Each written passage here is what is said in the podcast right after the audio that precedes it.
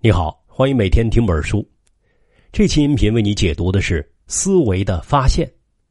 这本书，讲述的是两个天才改变人类思想的故事。诺奖得主丹尼尔·卡尼曼和他终身的亲密合作伙伴阿莫斯·特沃斯基，他们一起开创了行为经济学，改变了人类关于思维和决策的认识。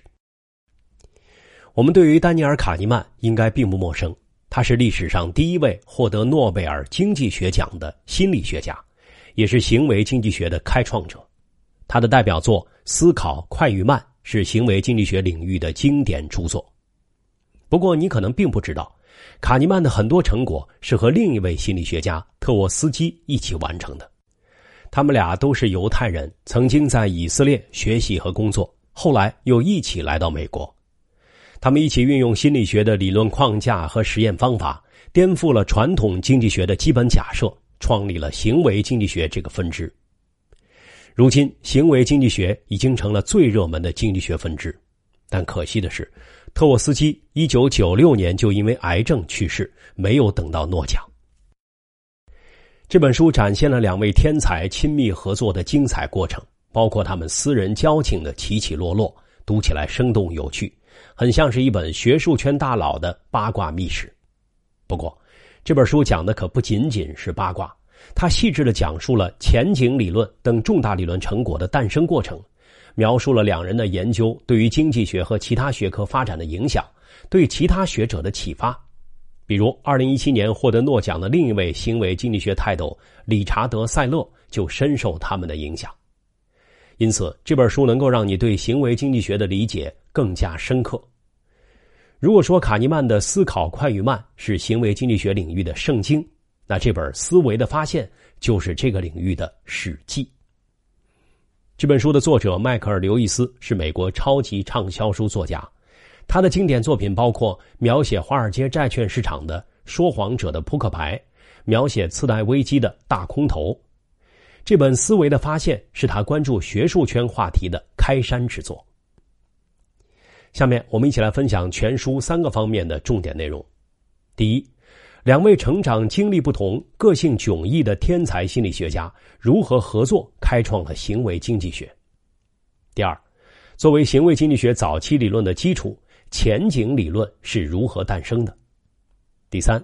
两位的理论创造。如何启发其他学者在不同领域产生影响？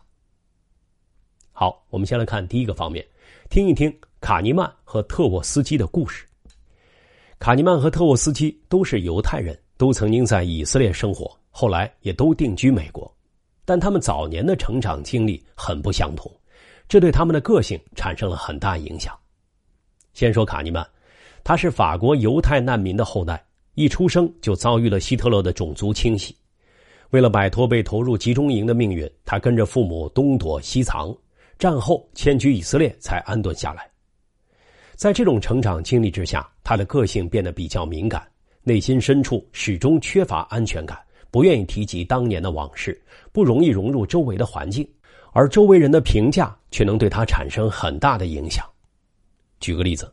卡尼曼成为心理学教授之后，有一次，一个学生在课程评价中给了卡尼曼一个差评，就是这样一件小事儿，竟然让他在很长一段时间内情绪极度低落，甚至开始怀疑自己。特沃斯基则是另外一种完全不同的类型，他是土生土长的以色列人，母亲是政治家、女强人。特沃斯基从小就善于讲故事，善于打动和影响其他人。给人的印象是既热情又勇敢，也很合群儿。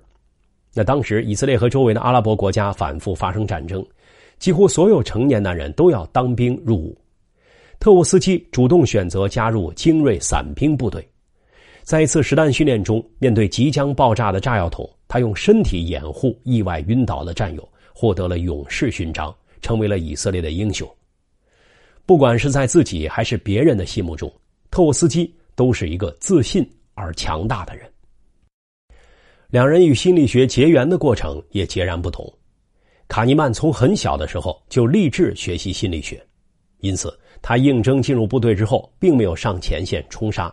而是发挥自己的专长，成为了军中的心理学专家。一开始，卡尼曼在心理学领域中尝试了很多不同的课题，始终没有确定自己的研究方向。而特沃斯基选择心理学，则只是因为他想研究人。心理学这门学科恰好是研究人的。不过，特沃斯基只对决策问题感兴趣。他在研究决策的时候，喜欢采用抽象而富有条理的数学模型方法。因此，特沃斯基在学术生涯的早期是一位数学心理学家。两人先后在美国取得博士学位，先后回到以色列的希伯来大学任教。虽然都是心理学系的年轻学者，但两人的关注领域和研究方法完全不一样，加上个性迥然不同，看上去似乎永远都不会有什么交集。直到一九六九年春季的某一天，那一天发生了什么呢？卡尼曼邀请特沃斯基出席了一堂研讨课。课上，特沃斯基介绍了用数学心理学方法研究决策问题的最新成果。他说：“人在做某些决策时，好像只是依靠直觉，但准确率特别高，像是经过了精密计算。就像是打台球，其实判断每一杆的下球线路和力量大小需要非常复杂的运算。”台球高手却能在极短的时间内依靠直觉做出决策，并且成功将球打进。但是，卡尼曼却明确反对特沃斯基的观点。卡尼曼说：“人类的直觉常常会出错，常常会根据细枝末节直接做出判断和决策。所谓一瞬间的复杂运算，其实是不存在的。”两个人在课堂上争论了起来。特沃斯基本来是一个充满自信、善于雄辩的人，很少在学术争论中被别人压倒。可是这一次，他却折服于卡尼曼的判断，开始接受卡尼曼的观点，那就是人的直觉是靠不住的，依靠直觉做出的判断很容易出现错误。熟悉两人个性特征的朋友说，从性格上看，特沃斯基像一条咄咄逼人的大蟒蛇，卡尼曼则像一只内向而温顺的小白鼠。两人相遇，就像是将小白鼠扔进了大蟒蛇的地盘而结果是谁都想象不到的。小白鼠在滔滔不绝，大蟒蛇却蜷缩在角落里，安静的倾听。从一九六九年开始，两位年轻的心理学家成了形影不离的好朋友，也成了志同道合的研究伙伴。他们开始共同研究人类直觉思维的局限对于人类判断和决策的影响。两人在个性特征和研究习惯上的差异，并没有成为合作的障碍，反倒让他们在研究的过程中取长补短。两人合作的模式很多时候都是这样的：卡尼曼敏锐的发现一个问题，提出一个想法，然后特沃斯基运用他的缜密思维，使这种想法变成一个合乎科学规范的解释模型。不过，在更多的时候，对于一篇论文或是一个研究成果，两个人的贡献彼此交织，难以拆分。也没法判断到底谁的贡献更大一点。一篇论文写好，两人彼此推让第一作者的署名权，最后只能靠投掷硬币来决定。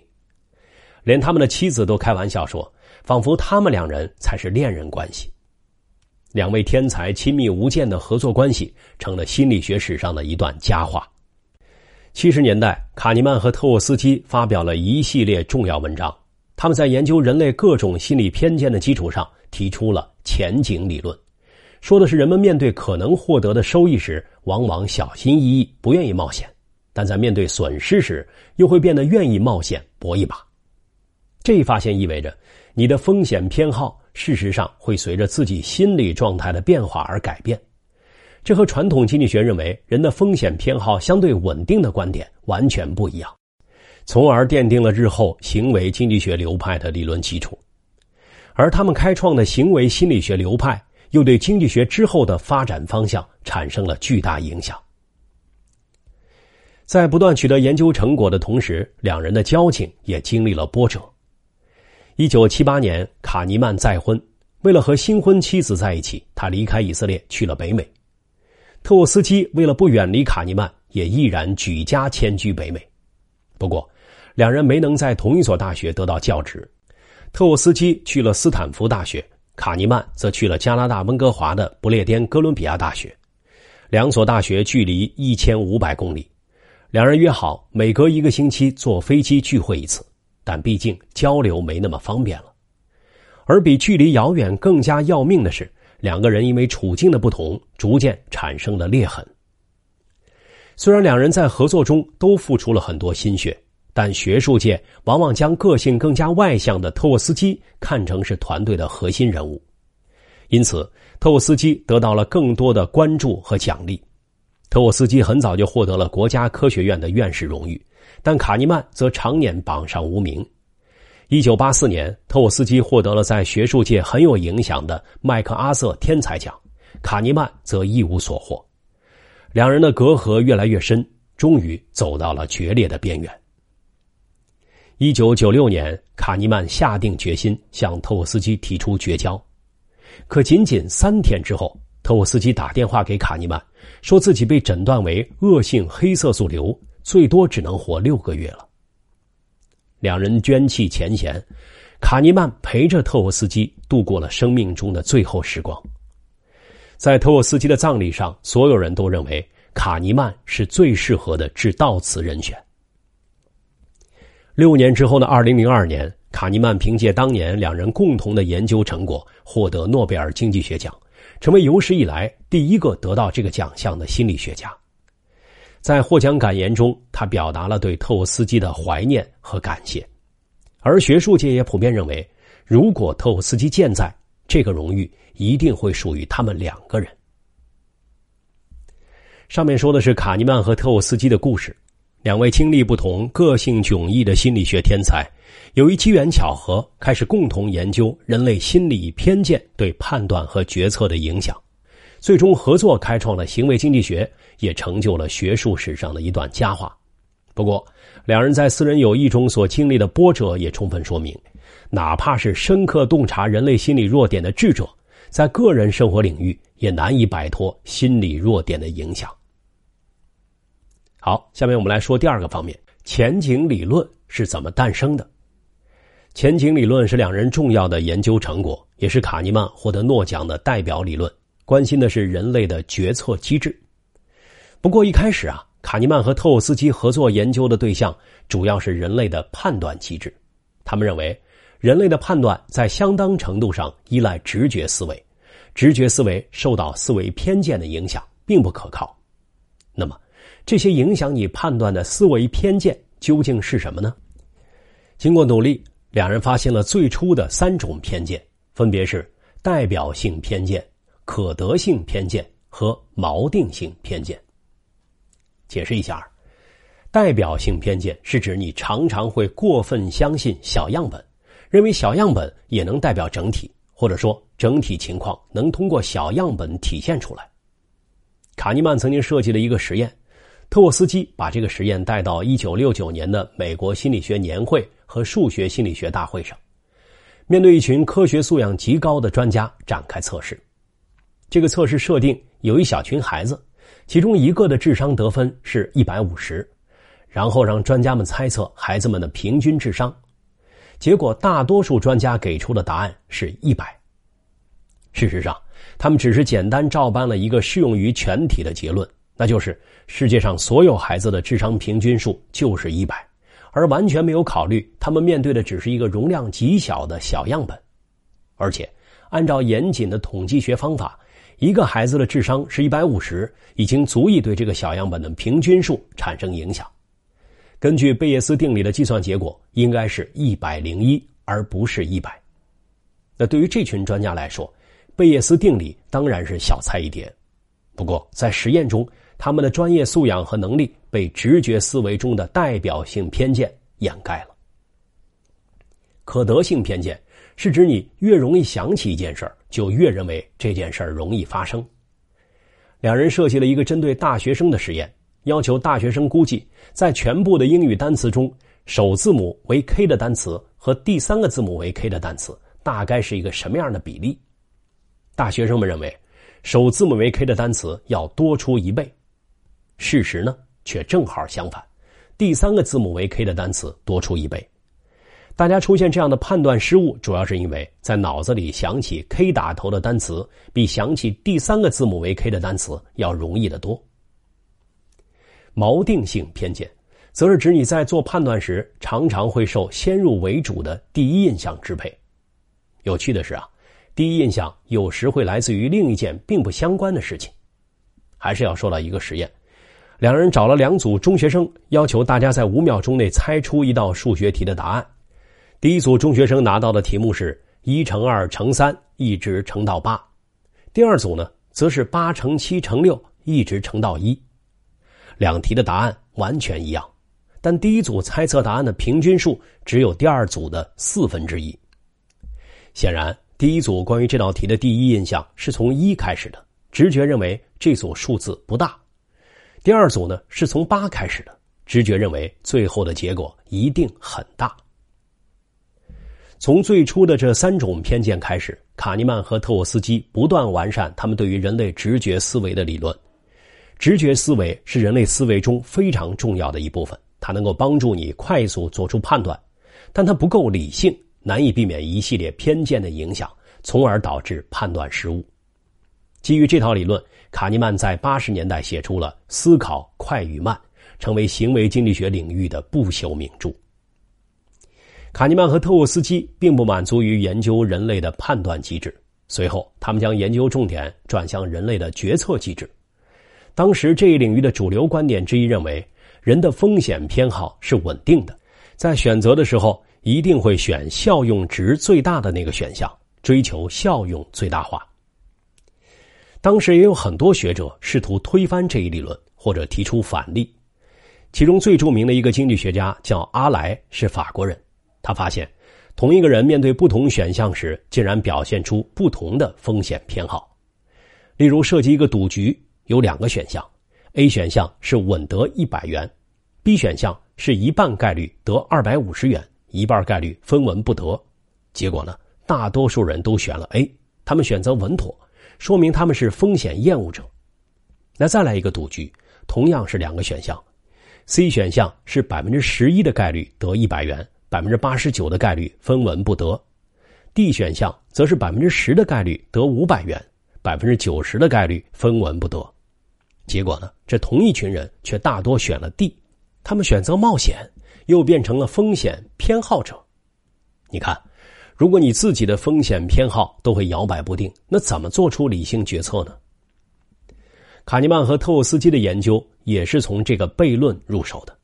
卡尼曼认为。在很多决策过程中，人类与其说是在追求效用最大化，倒不如说是在追求后悔最小化。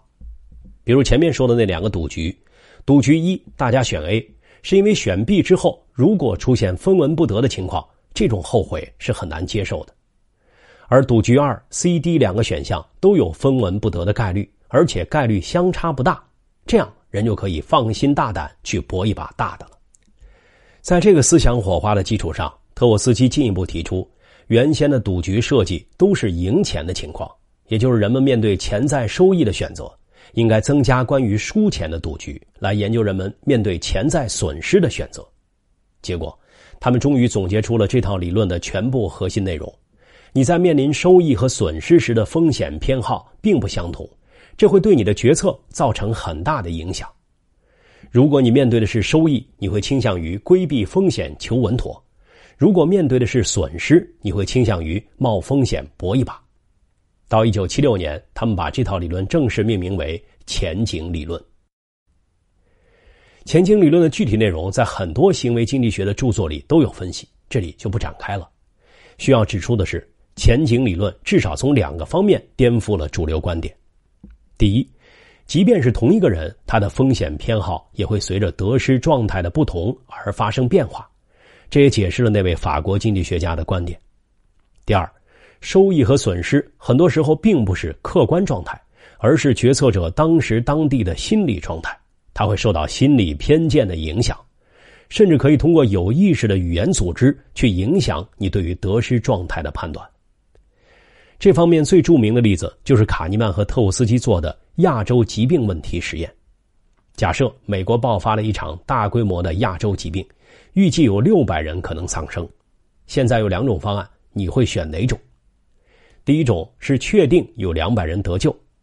第二种是有三分之一的概率六百人全部得救，三分之二的概率没人得救。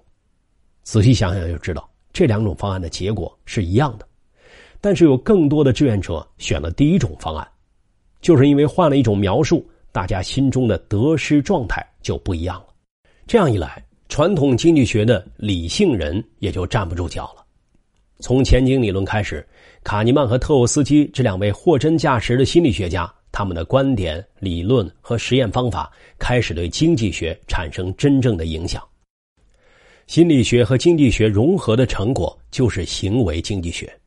在这二十多年之后，卡尼曼凭借前景理论荣获诺贝尔经济学奖，则意味着经济学主流对于这种影响的承认。那上面说的是前景理论诞生的前因后果。卡尼曼和特沃斯基先是研究对人类判断产生影响的各种偏见，然后开始研究人类的决策过程，提出了前景理论，改变了经济学的发展方向。那最后，我们来说说第三个方面。卡尼曼和特沃斯基这两位天才的理论创造，如何启发不同学者在各个领域产生影响？作为传统经济学的颠覆者，他们的影响力最重要的就是在经济学方面。而最先受到他们启发的是谁呢？是理查德·塞勒，二零一七年诺贝尔经济学奖得主，另一位行为经济学泰斗。不过，在七十年代时，塞勒还远远没有后来那么风光。他只是罗切斯特大学管理学院的一名普通助教。当时，塞勒开始关注人类的不理性行为。就在这个时候，机缘巧合，他读到了卡尼曼和特沃斯基关于人类判断受偏见影响的论文。按塞勒自己的话来说，那一刻的心情就好像发现了金矿。后来，在前景理论的启发下，塞勒通过自己的深入思考，提出了禀赋效应。这种效应是指，当你一旦拥有某项物品之后，你就会觉得这项物品价值更大。禀赋效应是一种心理效应，而它会对你的经济决策产生很大的影响。它反映了你在不同心理状态下的偏好变化，而这一点跟前景理论其实是一脉相承的。前面我们说过，卡尼曼和特沃斯基是心理学影响经济学发展的先驱者。而塞勒则是第一个系统接受心理学理论和方法的经济学家，他帮助卡尼曼和特沃斯基创立了行为经济学流派，并推动这一流派不断发展壮大。举个例子啊，